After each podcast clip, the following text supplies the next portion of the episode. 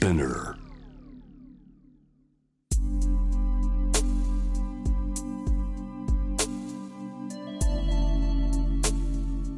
眠らない街六本木。高層ビルの一室に現れる深夜の保健室。重たいドアの向こう側。ここでは誰もが飾らない言葉で語り始める。心の声を聞き出す。特別な聴診器を持って迎えるのは酒と涙と哀愁をこよなく愛するイラストレーターの田中美咲。恋仕事家族。そして性のこと。一人一人で違う。体と心のカルテ。J-WAVE ミッドナイトチャイム。ようこそ深夜の保健室へ。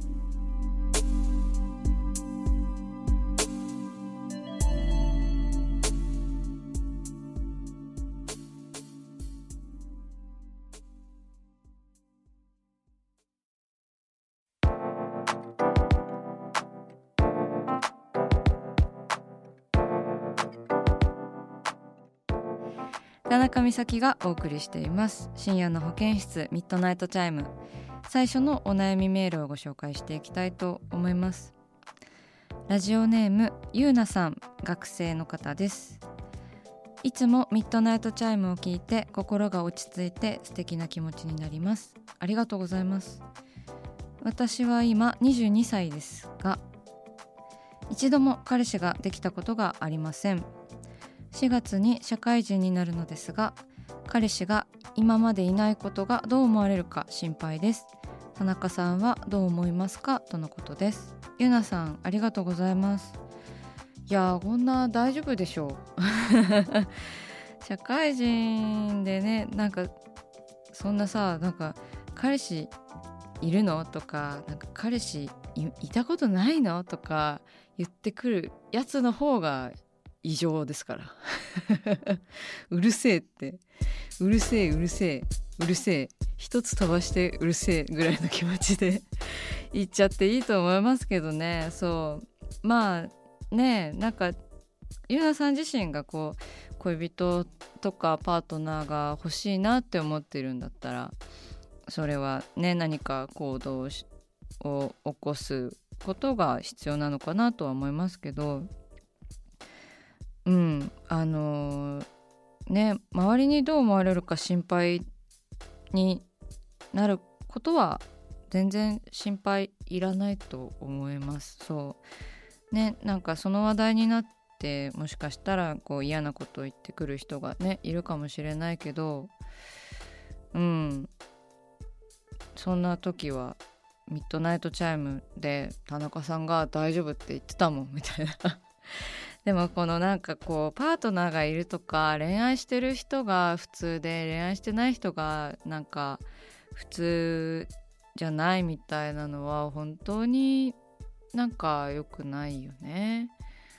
っていうか一人です一人でっていうかまあお友達とかもいるだろうしさなんかパートナーがいなくてもさ生きてるのさ素晴らしいしさていうかパートナーがいなきゃダメなんてことはねえ社会に出たって学生の時だってそんなことは全然ないと私は思ってるので大丈夫だと思います。ねでも4月に社会人になるからどんな人がこうね上司だったりとかでいるんだろうっていうのは心配ですよね。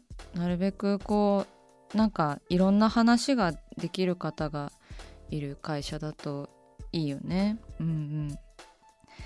これからねちょっと大変なことも絶対にあると思うけど頑張っていきましょう。私も頑張るから。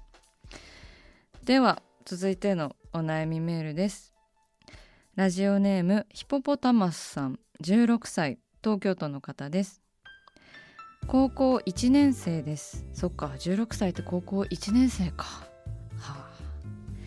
えー僕には2人で水族館に行ったりするような関係の友達がいるのですが最近疎遠になっています。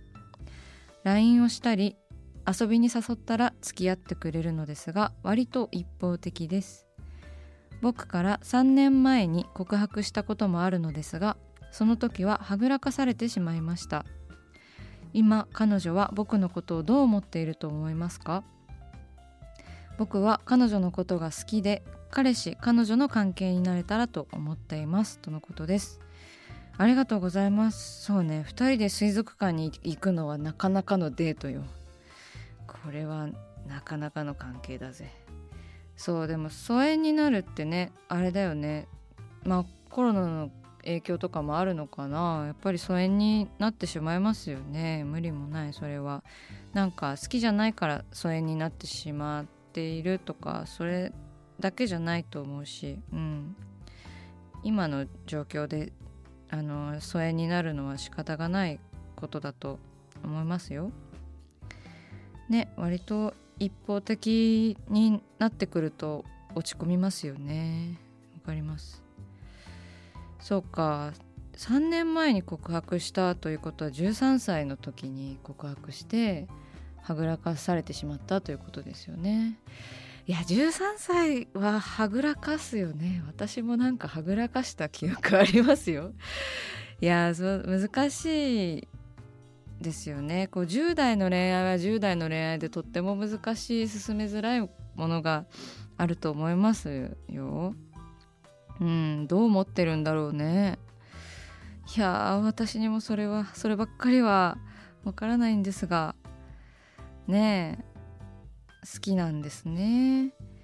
そう。で彼氏彼女の関係ってなんだろうっていうのをね2人で話し合えたらいいですよね。そう。でもこのねやきもきしてる期間ね。うんうん。いや3年前とはねでも彼女の気持ちはまた変わっていっていると思います。うん。こうねまた3年間好きっていうことでしょ？それで水族館に行ったりするまでの関係を続けて。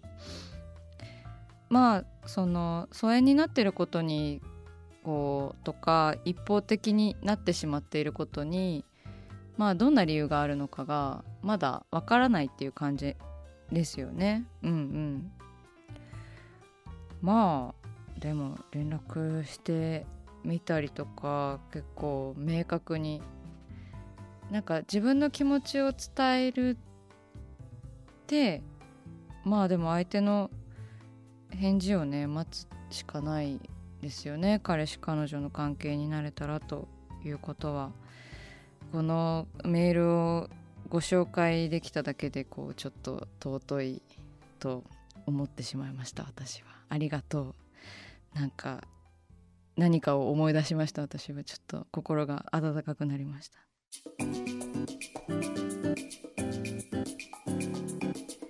さあ始まりました。田中美咲の六畳一間。大勢の目に触れたものから人知れずこっそり楽しまれたものまで。イラストレーター田中美咲の作品を作者自ら紹介します。今夜もこの時間は番組スタッフと一緒にお送りします。よろしくお願いしまよろすしくお願いします。それでは田中美咲先生今夜のテーマは？本のお仕事。うい。はい。私エコーがかかると絶対ういって言っちゃう。気づいてましたよ。す。みません。はい。そうあのファイト一筆を受けてねあの本のお話になったじゃないですか、はい。貸し借りするとね声が始まるなんて話題でしたけれども、はい。本とお仕事を結構させてもらってるのでそれについて話せたらなと思っております。はいお願いします。はい。で今回取り上げるのは「秘密のダイアリー」というですね三浦淳さんの本なんですけれどもはいこれはもともとあの連載かな？あので「人生エロエロだもの」とか「人生エロエロシリーズ」というものが三浦さんあるんですけれどもそれを集めた「えっと、秘密のダイアリー」という本が文庫本バージョンのえーっと表紙を私が書いているんですよね。そうですね。文春文庫から、はい。去年ですかね春に。ね。はい出たものですね。はい。本当文庫本用に三浦さんが新しく本の題名をね考えてくださったりとかなんかうんそうあの「ラブノーマル白書」っていう文庫本も私は表紙を書いてるんですけれども、うんうん。それなんかはね私の絵を見て三浦さんがあの本の題名変えたいって言ってくださったりとかして、ちょっとね答えなんかお答えしてもらって すごい嬉しかった記憶があるそんな思い入れの深いこちらもお仕事ですね。う。ん。うんうん。この秘密のダイアリー三浦さんのお仕事どうでした？どん絵は？はい。あそうですね。はい、えーちょっと私も見ていこうかな。ダイアリー秘密のがひらがな。はい。ダイアリーカタカナ。そうですね。ね。そうでこれは、えー、とどんな絵かというとあの寝室でねこう三浦さんが描いているカエルのキャラクターがあるんですけどはい。そのカエルのキャラクターがベッドで寝ていて寝ている隙にそのカエルの日記をあはい。秘密のダイアリーをこう私が描く女の子が盗み見見ているといううん。イラストになっておりまして、まあ、寝室だからね結構暗く描いていてなんかその黒い背景というか暗い背景を描くのが結構なんか自分的には新鮮で。うんうんうん。はい。そうななんかいつもなぜ淡い色とかなんか背景が白なのかというとあのやっぱり線を黒い線をすごい見てほしいからうん。なんかそうしていたんですけどこの本の場合はやっぱりこう暗い寝室を描きたかったのでなんか自分のこう画風を曲げてでも暗い寝室を描きたかったんですよね。うん。はい、やっぱりこうねなんかまあし仕事にこうなんか差をつけるつもりはないんですけど三浦淳さんとのお仕事でなんか気合が入っているなって、まあ、若干力も入っているなみたいな感じもなんか今見るとすごい思いますね。なんかいろいろ工夫して頑張っているなみたういな。ん確かにそのね美咲さんのこう絵ってこう背景がすごいシンプルというかあえてはい書き込んでなかったり、余白があったりっていう感じですけどこれで本当こうシチュエーションがこうはっきり書かれていて、うんうん。なんかこう女の子の後ろにもカーテンもかかってたりとかそはい。のインテリアのね、なんかあのベッドの隣にランプがあったりとかうんうんうん。すごいこう、あの本当に情景を見ているここっちも見てるような感じですね。うん、そうですね。なんかあのーやっぱりその本のコンセプトを最初にいただいてたのでそれも大きいなと思うんですけど、なんかねあの三浦さんがなんか若い頃っていうか中中学生の頃かな？あのおかんが自分の日記を盗み読みしてるみたいなのでなんかわざと妄想上のデートをあの彼女とのデートを あのダイアリーに綴ってたんですって、だからへおおかんをなんか安心させるためなのか、こうなんか見栄を張りたかったのかちょっとそれはよ読んでもらいたいんですけど、うん。まあもともと「週刊文春」の連載で「人生いろいろ」というのをまとめた文庫本にはなってるんですけどそのねあのー秘密のダイアリーエピソードからあのインスパイアされてうん。私はこの表紙を書きましたね。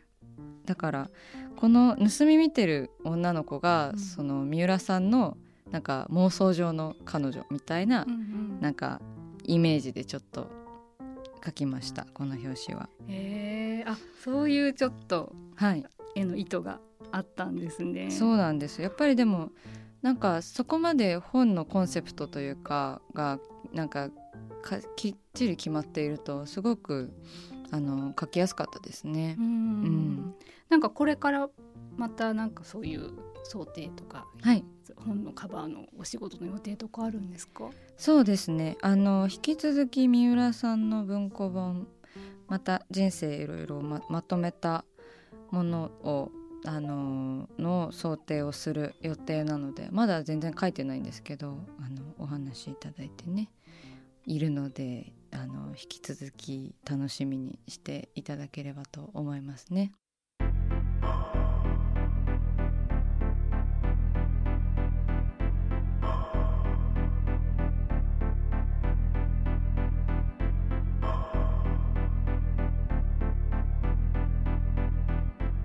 真夜中だから話せる。体のこと心のこと。 J-WAVE ミッドナイトチャイム公式サイトとインスタグラムは24時間オープンしています。あなたの悩み番組へのメッセージお寄せください。来週もイラストレーターの田中美咲が深夜の保健室でお待ちしています。キャリコン編集長通信仕事と人生の話をゆるゆるとパワードバイミモレ。このポッドキャストではミモル編集長の河原咲子が時には一人で時にはゲストをお招きしキャリアコンサルタントの資格を生かして仕事と人生そして職業キャリアだけじゃないライフキャリアの話を誰にでも分かりやすくゆるゆるとお話します。毎週金曜日に新しいエピソードを配信中です。ぜひ一度聞いてみてください。